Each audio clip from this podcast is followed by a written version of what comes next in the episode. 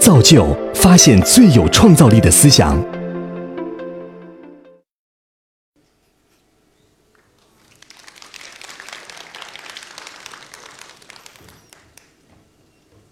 在接到造就邀请函的时候，我正在大凉山的深处，在西昌卫星发射中心。我们中科院导航卫星研制团队研制的这两颗北斗导航卫星，已经在整流罩的保护下转往发射区。这是我在当时用手机拍摄的一张照片，这个天空蓝的都不太像话。那么，在转入到发射区之后，我们的卫星呢，就和火箭一起，静静地矗立在发射塔上，在等待着临射前的各项检查和最后点火的一个指令。就在八天前，呃，一月十二号早上七点十八分，我们国家呢用一箭双星的方式，成功的发射了这组北斗导航卫星。在卫星随着上面级分呃飞行三个半小时之后，在当天中午。我们的卫星和运载上面级顺利的分离，接下来的话呢，这两颗卫星就继续奔赴到他们既定的工作轨道上。在完成在轨测试和入网的验证之后，这两颗北斗导航卫星将为我们全球的用户提供服务。在我们的传统认知里，北斗是这样的，它是由天枢、天璇、天机、天权、玉衡。开阳瑶光，我们古代人很有想象力，他们把它想象成一个摇九的斗形，我们称它为北斗。那么，利用北斗七星和北极星，我们来判断春夏秋冬，也来辨辨别自己所处的位置。那么，在今天我们所说的北斗是这样的，这就是我们中国北斗卫星导航系统。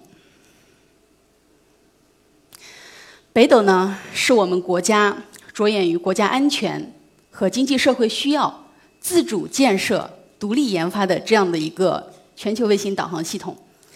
它由空间段，也就是我们俗称的卫星，和地面段，还有用户，在座的各位其实都是北斗的用户，来组成的。它分为呃有三颗地球静止轨道卫星，也就是 GEO 卫星。有三颗地球倾斜同步轨道卫星，也就是 IGSO 卫星，还有二十四颗地球中原轨道卫星。大家都知道，北斗卫星导航系统呢，是我们国家从一九九四年开始建设的。但是呢，在这个之前，美国的 GPS、俄罗斯的格洛纳斯，啊，都已经启动了他们的建设步伐。应该说，一个完善的卫星导航系统，其实是一个国家综合实力的一个。最好的、最集中的展示。美国呢，还在持续的对 GPS 的精度、对它的抗干扰能力、抗攻击、反利用能力，在持续的做工作。其实呢，也是要试图的来保持它的在世界当中的一个霸主的地位。那么俄罗斯呢，它是克服了国内的这个经济的经济上的困难，那重新恢复这个自主控制格罗纳斯，也不断的推广它的应用。那么我们一会儿要说的这个北斗啊，是我们一个具有中国特色的、局部领先的这样的一个系统。那欧盟呢，作为美国的盟友，它也在发展自己的系统——伽利略系统。除了全球系统以外呢，我们的这个像日本，嗯，它也在建设它的准天顶系统；印度也都在建设它的区域卫星导航系统。其实都是想要形成自己的导航的这样一个能力。呃，罗马不是一天建成的。那么，北斗它的这个建设过程呢，其实也是非常漫长的。从1994年开始有这样的一个雏形开始，到2000年，我们的第一步，也就是北斗一号建成使用。第二步呢，我们称它为北斗二号。北斗二号由十四颗卫星组成，有三十多个地面站。这个的话呢，是在2012年的12月27号。正式的宣布，向亚太地区提供十米级的这个定位、测速、授时等等功能。我们的北斗三号，也就是我们真正意义上的北斗全球系统。这项工作的话呢，我们是从2009年开始启动，在去年的11月5号发射了我们的第一组北斗三号双星，在刚刚过去的一月12号发射了第二组，在紧接着的今年18年里面，我们要完成9到10次高密度的发射，发射18颗 M U 卫星，到时候呢，我们就具备面向“一带一路”沿线国家提供服务的这样一个能力。在二零二零年，我们要完成全部的三十五颗卫星的发射和部署，具备向全球用户提供服务。通过这发射三十多颗卫星，我们就在空间织成了一座叫做北斗的天空之城。其实，从北斗二号到北斗三号，里面有着数不清的科研工作人员为之付出了艰苦卓绝的努力。但是我们不仅仅是卫星的数量从十几颗变到，呃三十几颗，不仅仅是这样。那么它有哪些不一样的地方？首先，它的服务要从区域扩展到全球，它的宇航能力要从一个局部实现全球的覆盖。它还需要和 GPS、和格罗纳斯、和伽利略兼容互操作。同时的话呢，相比北斗二号。我们的精度呢也有大幅度的提升，从区域系统的十米精度，我们提升到两点五米到五米。刚才说了，这个北斗三号其实呢，我们是要用五六年的时间来跨越 GPS 二十多年走过的这样一个路程。那么我们在哪些方面做出了相应的工作呢？首先，我们北斗系统是在全球范围内的。首次实现一个混合的异构的星座，嗯，美国的 GPS 和欧洲的伽略等等，它们其实都是呃地球中原轨道的卫星。那么我们北北斗的话呢，它是有高轨卫星，就 GEO 的，有 IGSO 的，还有 MEO 的这样的一个混合星座，既能够实现全球的覆盖，同时由于有部分定点在我们国土上空的这样的卫星，能够为我们中国国土内提供更高精度、更好性能的这样一个服务。同时的话呢，我们还呃研发成功了我们自主知识产权的导航信号。其实我们收我们说北斗怎么提供服务的，就是接收它的信号。那么我们这个信号，简单来说，就是同样的一个信号，我们可以在更短的时间里面提供更高质量的信号。这样的话呢，帮助我们的用户在更短时间内更快的、更好的定位。嗯，大家都知道哈，那个。时间是定位的基准，那么星载的时频其实就是我们导航卫星的最根本的一个指标。我们的北斗三号卫星呢，配备了更高精度的氢原子钟和铷原子钟。我们大家都知道，我们的机械表它是有误差的，呃，每一天的话呢，它可能会偏差一秒。那么我们的石英表可能好一点，那么每一天呢，偏差在零点一秒。但是我们新上配置的这个铷原子钟。它每一万秒的偏差在十乘以十十乘以负十四次方。氢原子钟呢，精度更高，它的万秒的偏差在十乘以十的负十五次方秒。换算一下的话，就是我们新上配置的这个钟，它在每三百万年到一千万年才偏差一秒，称它为最强大脑不过最强心脏不过分吧。那么，正是因为配置了这样的高精度的原子钟，我们的北斗导航卫星才能够提供更高精度的这个定位、更好的信号。呃，就像一个人体一样啊，我们需要有一个很强的心脏，那么我们也需要有非常畅通的咱们的这个经络。那么，对于传统的这个机呃一个卫星导航系统来讲，我刚才说了，它是由三部分组成：空间段、地面段。还有我们的用户段，那么卫星它在天上，它其实不是一个呃失去联系的风筝，它其实跟地面它是有互动的。我们地面要随时的向卫星上注一些数据，呃，纠正它的一些偏差等等的。这样的话呢，来确保整个系统是长期稳定的运行的。那么 GPS 呢，就在全球范围内部署了很多地面站，啊，来构建它的这样一个全球系统。那么在我们的北斗。从区域往全球走的这个过程当中，我们一上来碰到的第一个拦路虎，其实就是如何去海外建站。在海外建站周期长，国际上的协调难度大，等等，似乎是我们一个短期内不能攻克的这样一个难关。那么我们的科研人员这个时候，他就把自己从地面把眼光放到了空中。我既然我不能够很容易的在其他国土上建设地面站，那么我们为什么不把这项工作放到卫星上去做呢？这就是我们北斗导航卫星的星间链路。简单来讲，其实就是通过在我们的卫星和卫星之间打通一条通道，让卫星和卫星之间能够心看心、手拉手。那么，我们的北斗导航卫星它能够实现五万到七万公里之间这样的一个链路的建立。其实今天跟大家在一块儿，我们可以有眼神的交流，我们甚至互相看得到对方。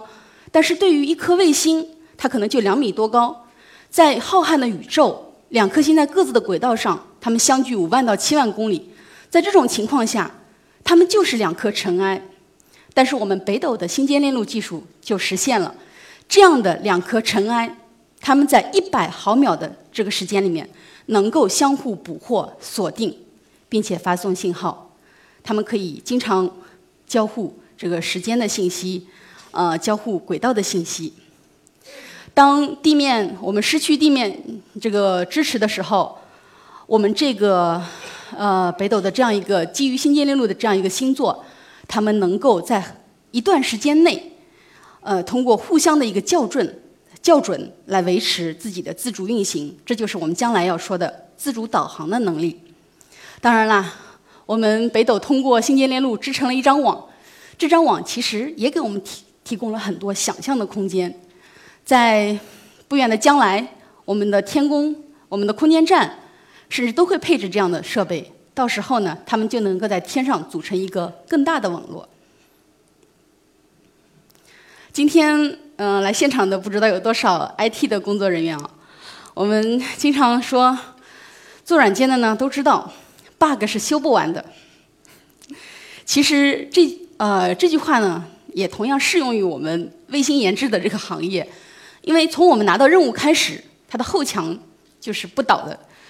那么在有限的时间内，我们很难去拍胸脯说我们所有的问题都出完了，我们到天上不会再出问题了，做不到。那么常规的做法就是当卫星发射开始，它那个时候功能是什么样的，它就是什么样了。假设它在轨出现问题了怎么办？对不起，没有办法，可能只能干瞪眼，因为生米已经煮成熟饭了。但是呢，在我们北斗卫星上，我们实现了在轨重构的功能。在轨重构意味着什么呢？除了固件以外啊，其他的像 CPU、DSP、FPGA，我都能够在轨重构。当我们可能有卫星到天上去之后，又暴露出一些新的问题，我可以通过将一个一个新的版本上注到天上去之后。然后呢，它来完成它系统的升级，也等于是给自己不断的打下补丁。当然，这是有错是改错。如果没有错，那假设我们的用户对我们提出了新的要求，我是不是要重新再发射一颗卫星上去呢？有了这个功能，就可以做到。我们可以把这个新的功能在地面上实现了，测试充分了，验证了，通过这种方式上载上去。就相当于给我们的卫星也装载了一个新的 APP。现在我们大家都有很多的智能手机，我们可以有无限的想象空间。这就是我们软件的在轨赋能。刚才和大家说了，北斗的建设呢是凝聚了千千万万人的心血。我刚才都没有意识到，现在已经是二零一八了。在二零一六年的六月十六号，我们国务院新闻办公室开了一个发布会。向全世界公布了我们中国北斗卫星导航系统这份白皮书，也明确了我们北斗的建设步伐。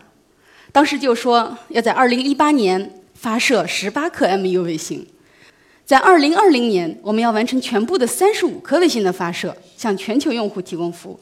当时我们觉得这是多么遥远的一件事情，可是呢，2018已经来了。基于我们在天上的这样的一个北斗系统，再加上我们北斗地基增强系统。我们能够实现区域的厘米级定位精度。全国范围内的分米级定位精度和全球范围内的米级定位精度，有了这样的一个基础，这张背景这个图哈，红色的，比方说是我们本来既定的一个路线，但是呢，我们传统的导航经常会导着导着，黄颜色的会把我们往水沟里导，但是呢，将来这个情况就不会再发生，我们会实现更高精度的这个定位。啊，我们中国呢是一个有着非常悠久历史的、有着农耕文化的这样的一个古国哈。我们几千年以来日出而作，日落而息。但是呢，由于我们国家幅员辽阔，这个地形地貌呢也都非常复杂，我们很难去实现这个。这个农业的这个现代化，它的这个自动化的水平啊，和西方发达国家呢，也都有比较大的差距。但是随着我们北斗系统的建成，越来越多的投入使用，那么我们的精准农业呢，也将成为可能。还有一个画面，大家可以畅想一下：白天啊，道路上这个川流不息的人群车辆，但到了晚上之后，那些不用下班的快递小哥，他们也忙碌在这个马路上。一辆一辆无人配送的车辆，基于我们北斗系统，它能够昼夜不息的在工作。也许以后等我们早上醒过来，各种各样的包裹就已经出现在我们的面前了。北斗呢，这样的一座天空之城啊，它改变了我们的生活。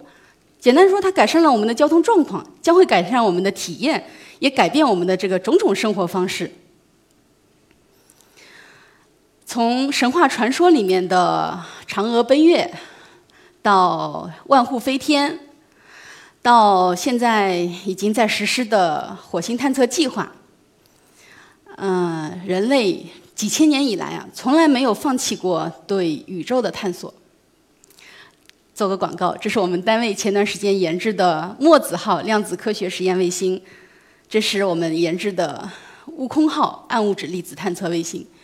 人类探索宇宙的脚步从来没有停止过，可以想象这个脚步也不会停止。